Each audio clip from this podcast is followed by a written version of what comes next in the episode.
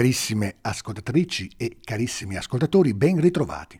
Oggi è la ventiduesima domenica del tempo ordinario. Continua la lettura del Vangelo di Luca. Sebbene non appartenga alla categoria degli atteggiamenti più stimati e desiderati nel nostro tempo, la mitezza proprio in questa domenica è indicata dalle scritture come virtù necessaria alla vita, come segno di grandezza della nostra umanità. La sapienza antica del libro de Siracide dà una audace esortazione. Figlio, compi le tue opere con mitezza e sarai amato più di un uomo generoso.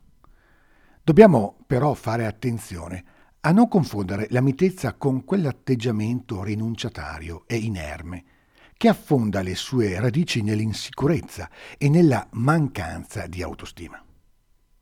Questo arido terreno con cui ci troviamo spesso a fare i conti fa germogliare solo le forme e le parvenze dell'atteggiamento interiore, quello elogiato dalla sapienza di Dio, ma non esprime la sua realtà. Essere miti, afferma il Siracide, significa avere cuore che medita e orecchio attento, cioè essere vigili e non impauriti di fronte alla realtà. Gesù, invitato un giorno a pranzo a casa di uno dei capi dei farisei, osservando come gli invitati sceglievano i primi posti, deve essersi accorto di come i nostri atteggiamenti talvolta manifestano il contrario della mitezza necessaria a una vita sana e a una vita santa. Il primo insegnamento offerto dal Vangelo sembra semplicissimo. Quando sei invitato, va a metterti all'ultimo posto.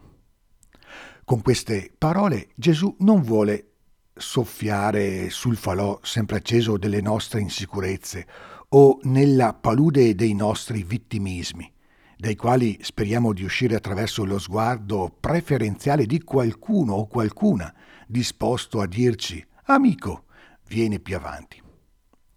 La terapia dell'ultimo posto è in realtà la purificazione proposta per la tenebra presente in un cuore troppo abituato a vivere in ansia da prestazione e bisogno di riconoscimento.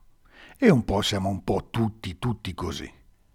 A questo punto c'è un secondo insegnamento che è presente nel brano del Vangelo.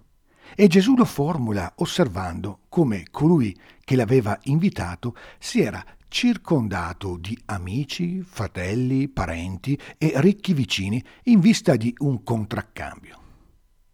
Come sempre, occorre rovesciare le categorie e guardare le cose non per quello che possiamo ricevere, ma per quanto abbiamo occasione di offrire.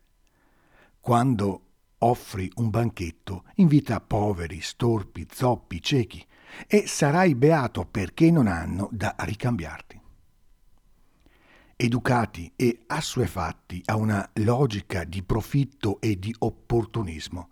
Ci siamo abituati a fare le cose, persino le più belle e le più sacre, in vista di un riconoscimento e di un tornaconto.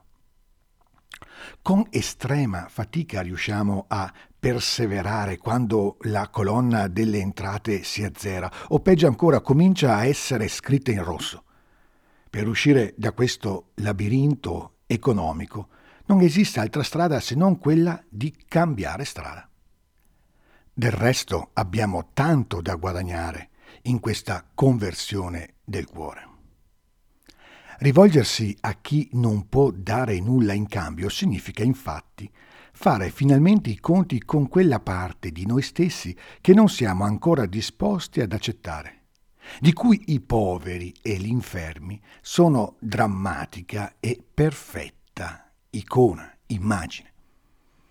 Solo nella misura in cui accettiamo di assumere questa parte improduttiva e povera di noi stessi, possiamo tornare a respirare e a muoverci nella logica dell'amore.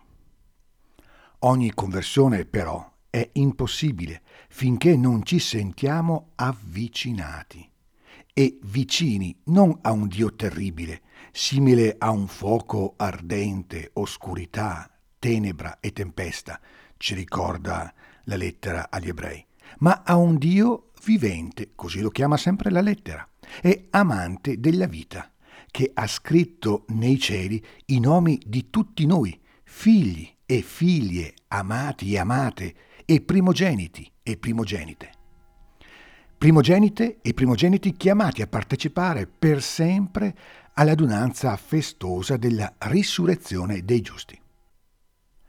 Un padre che prima di affidarci il primo e l'unico posto a noi riservato, ha chiesto al figlio suo di sedersi all'ultimo per diventare il meraviglioso ed eterno mediatore dell'alleanza nuova, di cui ci parla la seconda lettura, quella tratta dalla lettera agli ebrei.